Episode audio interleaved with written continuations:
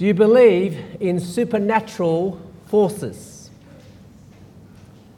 Back home in Australia, most people don't believe in supernatural forces. They only believe in what you can touch and feel, the mechanistic world. But I'm sure here in Malaysia, people believe in a lot more of supernatural forces. There's ancestor worship, there's the departed dead, the ghosts, there's the setting up of shrines around accident sites so that those ghosts actually go where they're meant to go rather than stay behind to haunt us. There's fears of haunted flats and houses. Amongst Christians, there's the fear of satanic attack. We feel that we might have a demon of greed or, or lust or anger. We feel that maybe, perhaps, we, we feel some spiritual oppression. Now, I'm lying there at night and I feel this pressure on my chest. Is that spiritual attack from Satan? We feel that there's spirits, evil spirits all around, and even when things just don't go well, maybe that is a satanic attack on me. Do we believe in spiritual, supernatural forces? And are we afraid of them? Are we fearful of them? There's a great bondage, is there not, as you see in our outline, and fear amongst our Asian culture of such evil forces. We do all kinds of things to placate these spirits. Paul's letter to the Ephesians recognizes that such evil forces are real. There's a reality, there's a domain of spiritual forces that are actually here in our world amongst us. You see it in our text today in chapter 6. In chapter 6 and verse 11, put on the whole arm of God that you may be able to stand against the schemes of the devil. The devil is seen here as a personal figure, not just a force, a personal figure who is against God. And not just him, there's his friends as well. So you see in verse 12, for we do not wrestle against flesh and blood, but against the rulers, against the authorities, against the cosmic powers over this present darkness against the spiritual forces of evil in the heavenly places. That's in that heavenly reality, that heavenly domain, such evil personnel and forces exist. We don't wrestle against flesh and blood. What is your greatest conflict and wrestle in life?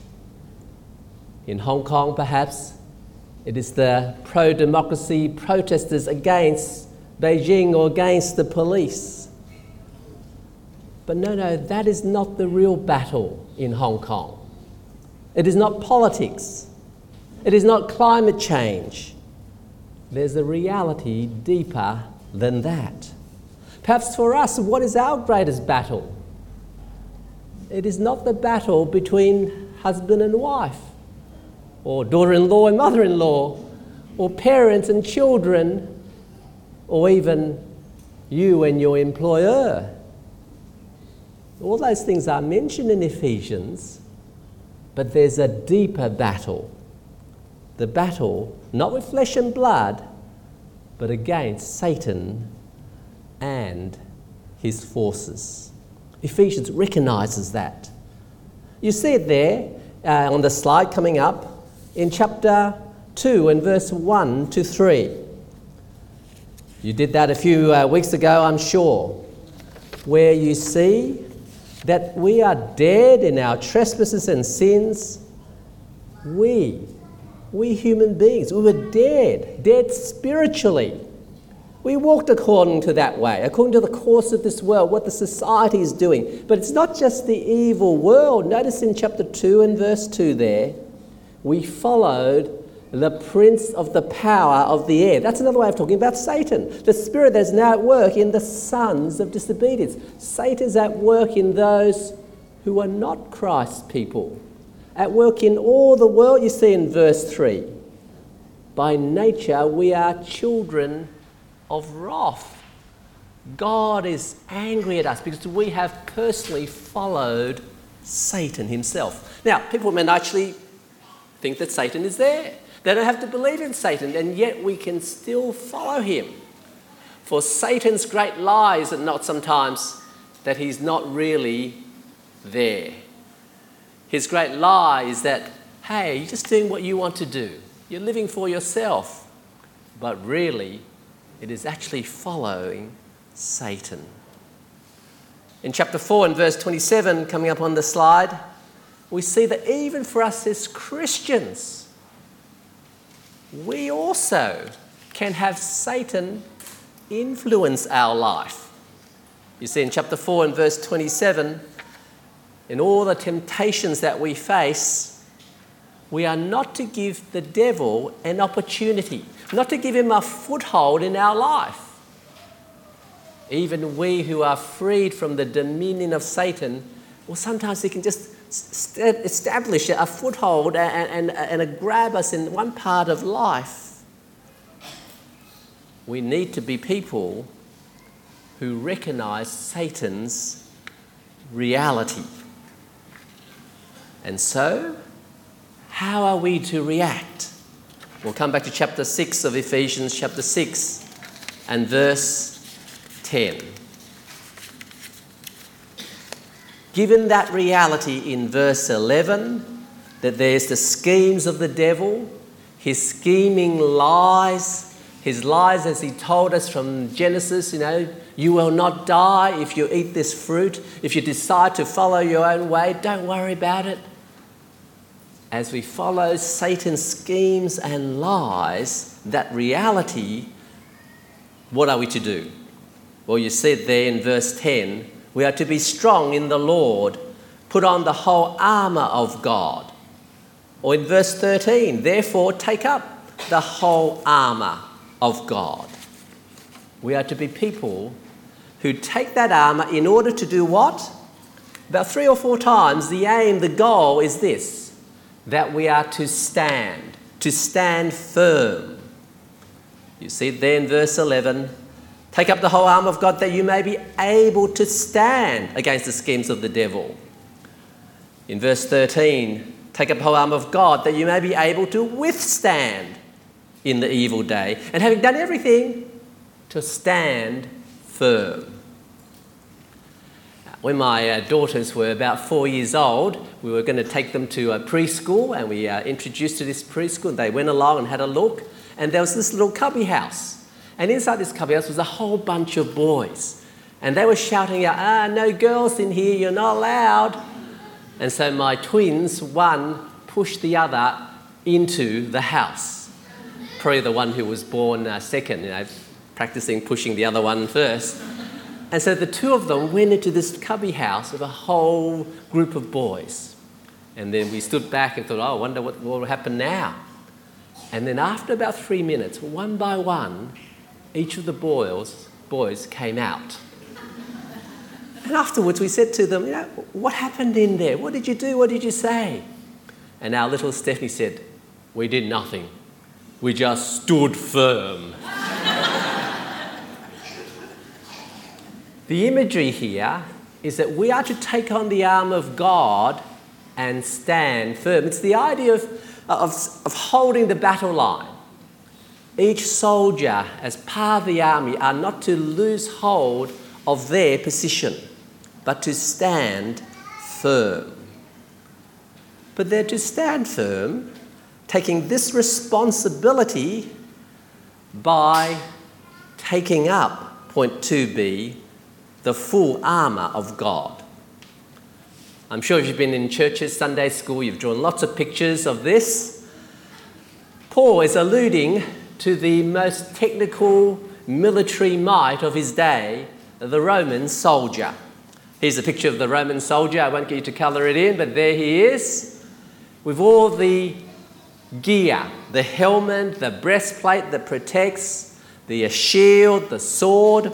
You see it all listed here in chapter 6. There is the shield of uh, faith in verse 16, the belt of truth in verse 14, the breastplate of righteousness, the shoes of the gospel, verse 15, the helmet, the sword. Now, all these are defensive weaponry, except for the sword. The sword in verse 17, the sword of the Spirit, is both defense but also a weapon of attack. In our modern day, of course, uh, the greatest military might is, of course, the US Marines. And here's a picture of the US Marines with all their gear. And of course, even better than that, the next slide is Iron Man himself, right? There's the great armour of our world. Paul's saying, take on the armour of God. All these different pieces of the armour actually comes from the Old Testament. I won't go for it with you, but here's the slide. Next slide. If you want to take notes, you can take notes of uh, all the different uh, bits of the armour and how it goes back to the Old Testament. It is the armour of God's power that will enable his people to fight, to stand. But the other very interesting thing is if you look through the rest of Ephesians that you've just covered over the last month or two, every piece of this armour has already been mentioned.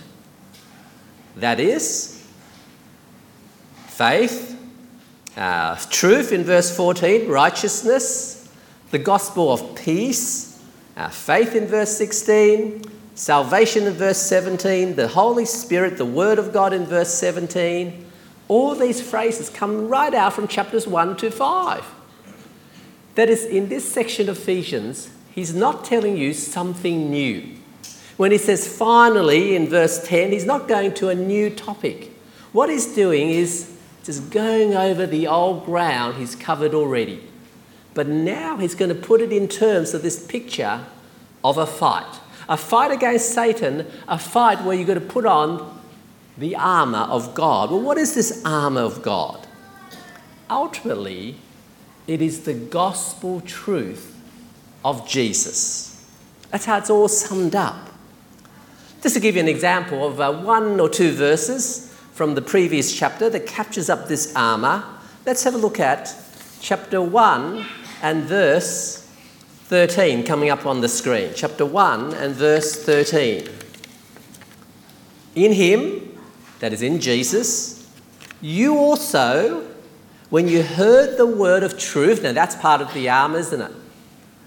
When you heard the word of truth, the gospel of your salvation, that's part of the armour. And when you believed in him, when you trusted, when you had faith in him, that's part of the armour. You were sealed with the promised Holy Spirit, the Holy Spirit who has a sword. You see, it is there already it is all about the message of Jesus, how he comes and conquers. That's what the good news is. Jesus winning a victory.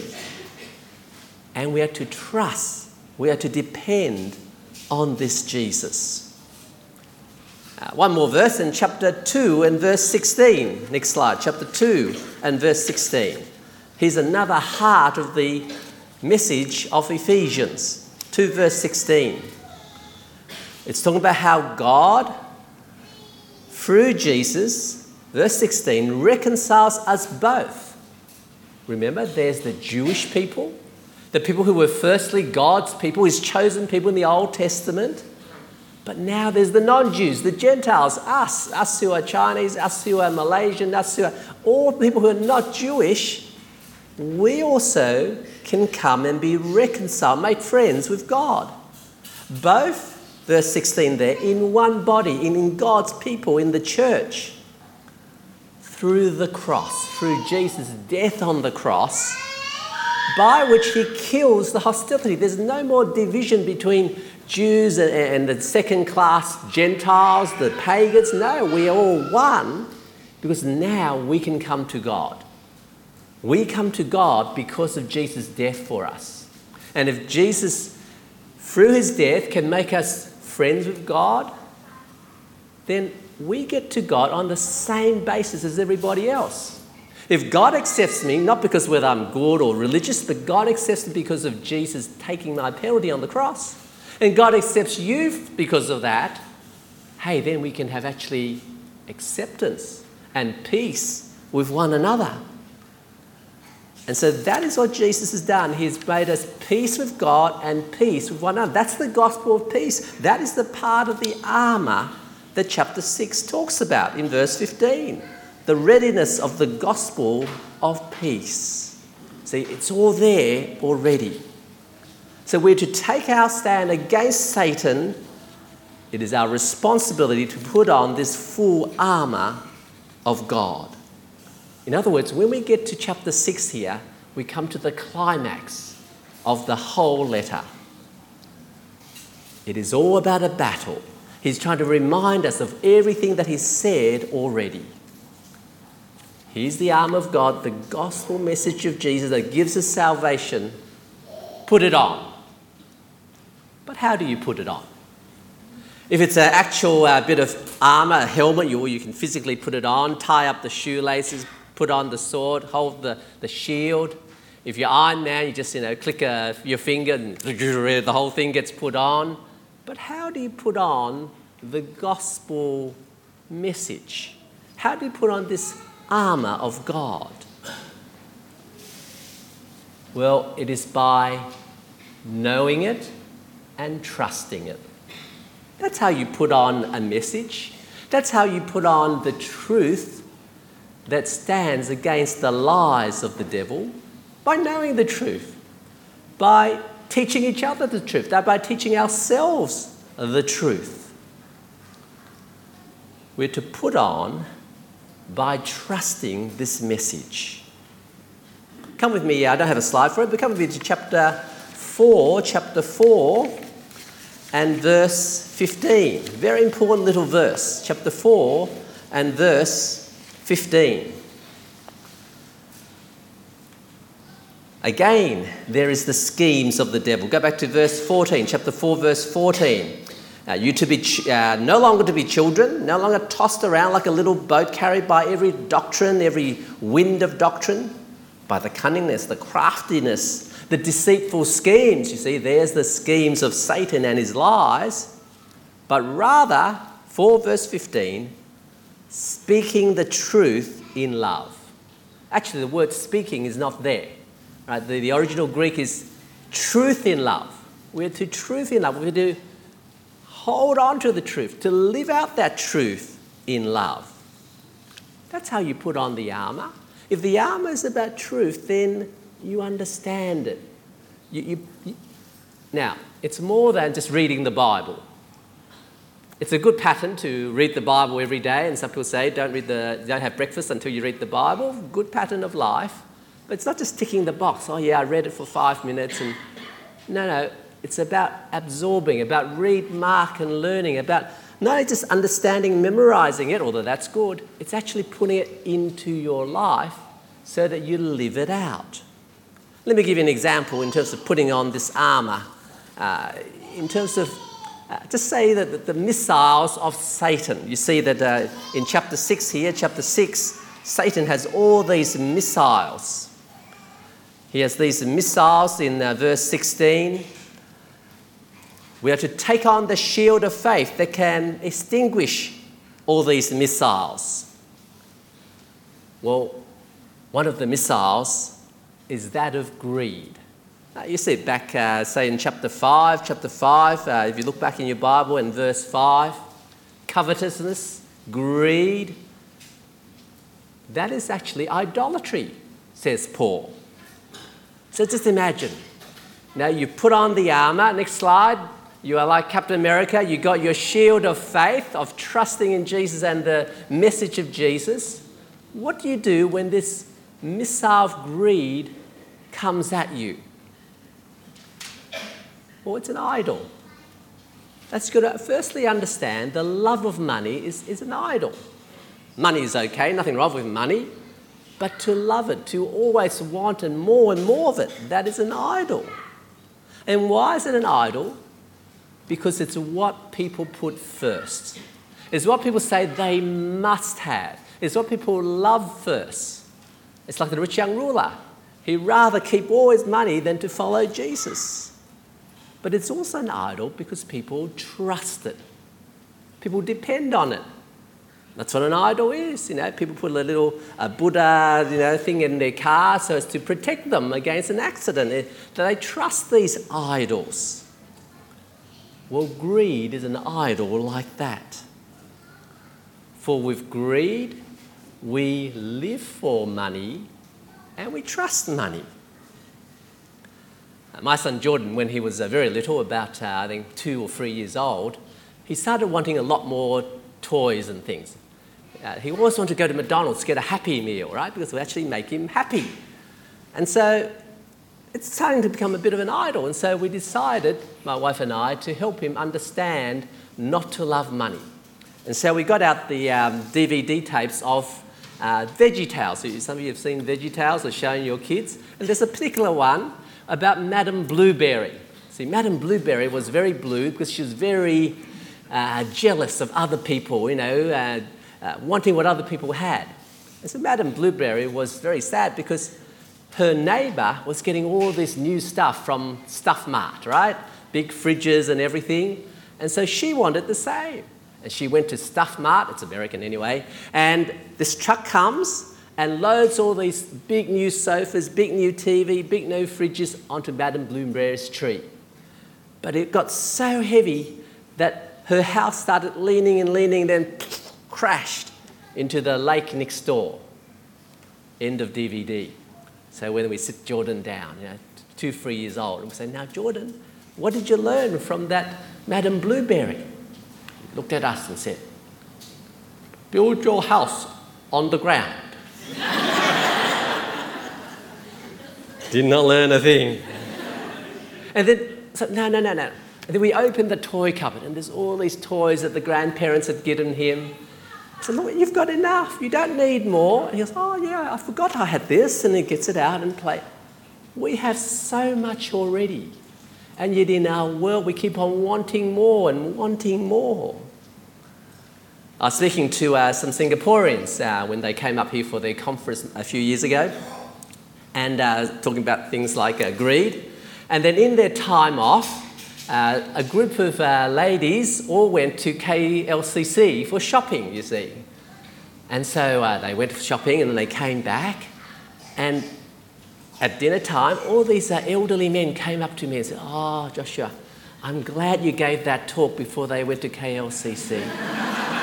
it's amazing that they went shopping, but they didn't spend anything. They should have heard that talk a long time ago. It is all part of us, isn't it? We just want more and more. Indian shopping, especially at Isetan, I Satan, that, that is the idol of our world.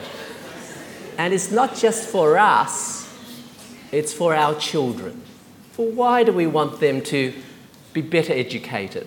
Why do we want them to be successful? Is in order that they may be safe and secure.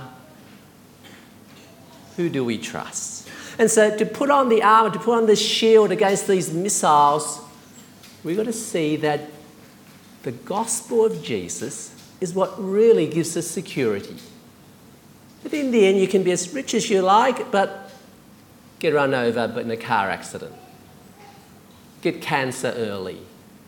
In the end, in this world, our security will not last. But in the gospel message, that gives us an inheritance that will last forever. That is how you put on the arm of God, as you apply the word of God against the lies, the missiles of Satan. You put it on. But you also you put it on, point 2d, by praying in the Spirit. You see it there in chapter 6, back to chapter 6 and verse 18. This prayer in the Spirit is not necessarily part of the armour, but rather how you put the armour on. Praying at all times in the Spirit. It's not talking about speaking in tongues, because this is what you're to do all the time, so it can't be speaking in tongues. And praying in the Spirit is not just prayer in tongues that you can't understand. I don't think it's about that at all. But rather, we pray in the Spirit as we recognize that the Spirit of God is the one who can give us access to God through the death of Jesus. I come back to just very quickly, just one very important verse in uh, chapter 2 and verse 18. 2 verse 18. And here you have the Trinity in terms of our access to God. Chapter 2 and verse 18. For through him, that is Jesus, we both, Jew and Gentile, doesn't matter what race you come from, have our access in one spirit to the Father. That's what the prayer in the Spirit is based on. That the Holy Spirit that He is the sign that Jesus has risen from the grave, that the coming of the Holy Spirit is now able to unite Jew and Gentile together, that the Spirit is the one who is able to point us to the death of Jesus. And that's how we come and able to pray to God. For why would God, who is all holy and, and big, why would He listen to us, a human who's sinful? You may want to pray to God, but why should He even listen to you? It is because Jesus has died for us. And how do we know that Jesus died for us? How do we come to that position? Because the Spirit of God points us to Jesus. So, this prayer in the Spirit is how we put on the gospel message. And so, as we put on this armour, then we are able, we're guaranteed this victory chapter 6 and verse 10 onwards, notice how many times the word able comes up. Verse 11 Put on the whole arm of God that you may be able to stand against the schemes of the devil. In verse 13, because there's the reality of Satan Therefore, verse 13, take up the whole arm of God that you may be able to withstand in the evil day, and having done all, to stand firm. Or this shield of faith that we just talked about, verse 16. In all circumstances, take up the shield of faith so that you can extinguish all the flaming missiles of the evil one the arm of God is able to help you to do it. You actually do not need anything else, it is sufficient to enable you to stand firm. Friends, we've got to keep remembering that. We've got to keep remembering yes, we don't become perfect in this life. Yes, we'll still struggle with greed, with, with other sins, with, with pride. We still struggle but we are able to overcome temptation at any point of time. We are not people who are slaves to Satan. We're not people who are weak. We are people who are able to say no to temptation. As we hold on to the gospel message, as we put on that armour, and especially because Jesus has won the decisive battle already. You see there in chapter 6, verse 10 finally, be strong, notice, in the Lord and in the strength of his might. You see, Jesus is the Lord. Jesus is the one who has conquered heaven and earth. Uh, next slide, thanks. Uh, in chapter 1, verse 10, if you want to have one verse that captures up the whole of Ephesians, is this verse, chapter 1 and verse 10. Here it is God, as He gives out His blessings, as He sovereignly works out His plan, this is what He's working towards a plan for the fullness of time to unite all things in Christ, in Jesus, things in heaven and things on earth. It is the idea that everything gets summed up in Jesus. In the olden days, they add up, not with the bottom line, but they added up and put the, the, the sum at the top. Jesus is the one who is the Lord, the King, the ruler over everything. That is what God has been working at from the beginning of time. This Jesus ruling the world. And so be strong in this Jesus. How did he come to this rule, this power? We'll have a look at chapter 1 and verse 20. Chapter 1 and verse 20 and 21 also on the screen there for you. How did he come about it? By rising from the dead.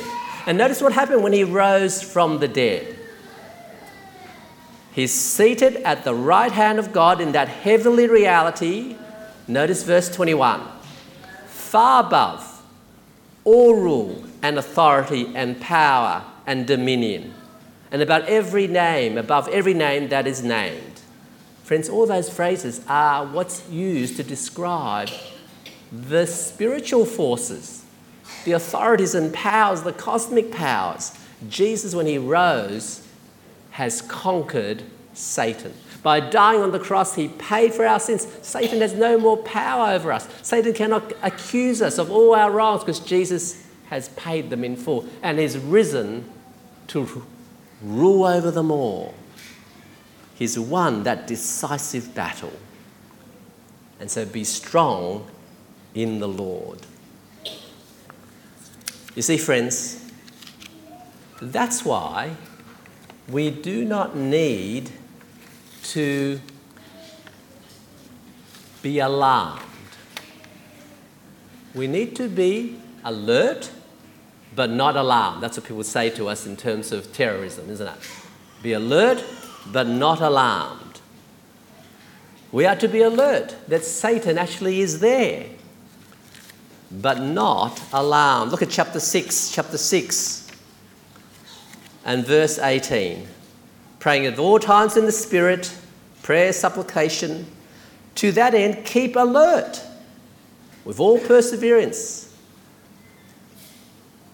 Keep alert. Know your enemy. Know that he's there. But you don't have to be alarmed because Jesus has won the battle. Friends, I don't think a Christian can be possessed by evil spirits. We have the Holy Spirit inside us. We don't have to be those who are fearful you know, sometimes people think, oh, you know, so and so may have a, a possession of, of some demon of, of, of, greed or something like that and do hours and hours of prayer in order to cast out this demon. And you've got to get the special holy man, you know, has the power of exorcism. No, you don't need all that. In fact, all that I think gives more power to Satan than he really has. No, no, as Christians, as God's people, we cannot be possessed by evil spirits.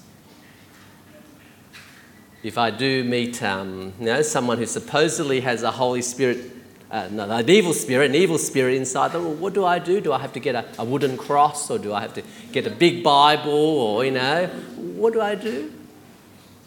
Take up the full arm of God. Preach the gospel message. Because the gospel message says what? Jesus has risen to be king over all Satan's and his friends. Do you know what? Satan knows that, sometimes better than we know that. We preach the message of the victory of Jesus. We have the victory already. Don't worry about, you know, in the middle of the night you feel a bit of, you know, pressing on your chest most likely not a heart attack because you haven't been exercising. But what it usually is, is that sometimes uh, in between uh, sleep, when you are sort of in semi consciousness, and when you're in uh, awake time, I've experienced this. Sometimes you're sort of waking up, but you, you still can't move and you, you still uh, feel like something's pressing on you. It's just the physiology of our body that immobilizes our body so we don't roll off the bed all the time. It's just physiology, it's just normal. It is not Satan oppressing us or pushing down on us. And don't worry about having a particular demon. In the Bible, it talks about demons, but it doesn't talk about a particular demon of, of lust or a particular demon of greed. There's no little demons like that in particular. But rather, we are to be those who fight against the lies of the devil. Sometimes people think about little demons of this or that, and what they're really doing is taking the responsibility away from themselves. Not my fault, you know, that I'm greedy, it's this demon inside me. And what do I do? I get some expert to try to cast this demon out. No, no. They are the missiles that Satan sends, the temptations, and we are all responsible to fight it as we take on the gospel message and have the message change and transform our life. That is the spiritual warfare. And ultimately, this spiritual warfare that Ephesians talks about is about being strong in the Lord. How would you summarize, not only chapter 6 here, how would you summarize the whole of Ephesians? All that you've been doing in the last, I know, six weeks or so or more. How would you summarize it? I've worked out for me, one of the ways to summarize it is just with one word. You can't get simpler than that. And the one word is this word coming up on the screen Christ. That is, it's about Christ being first in all of creation. He's first, even above the evil spirits. He's number one, He's the king. But more than that, the whole book of Ephesians, remember, is about because Jesus is there, then everyone can be together in Christ under Him. No more different races. It's great to see here in SMAC that we have people of different races. That is, people can come under Jesus as Lord, even though they're from different backgrounds and families and even religion. If you trust in Jesus that He takes your sin, that He's your Lord who wins the battle over Satan for you, we can be together no matter what race we come from. We are those who are one in Christ. And that's what the word says, isn't it? If you have a good another look at it, it's about being one in Christ. Jesus has won the victory. That's what it is all about. Take on this full armour of God. But remember, it is not just a, a formula, it is not just a word, it is a person. Ephesians, the gospel, is about Jesus. And so Paul finishes in his very last sentence in this letter, chapter 6 and verse 24 Grace be with all who love our Lord Jesus Christ with a love incorruptible. Loving Him. He who is first, He in whom we can be one. Do we love Him like that? Let's pray. Our Heavenly Father, we do thank you that Paul warns us against our enemy that we can be forearmed to know that Satan has schemes, that he has his lies. But we thank you that we can be strong in Jesus, that we can take up your armour that you have given us, namely the gospel message of salvation, of Jesus who brings us together to have peace with you, to win that battle, that victory that peace and that we might stand firm. Not to give the devil a foothold in our lives, but that we may stand firm Father, we pray that we might love this Jesus who enables us to stand firm, that we might encourage one another to so love him more. And we pray these things in his name. Amen.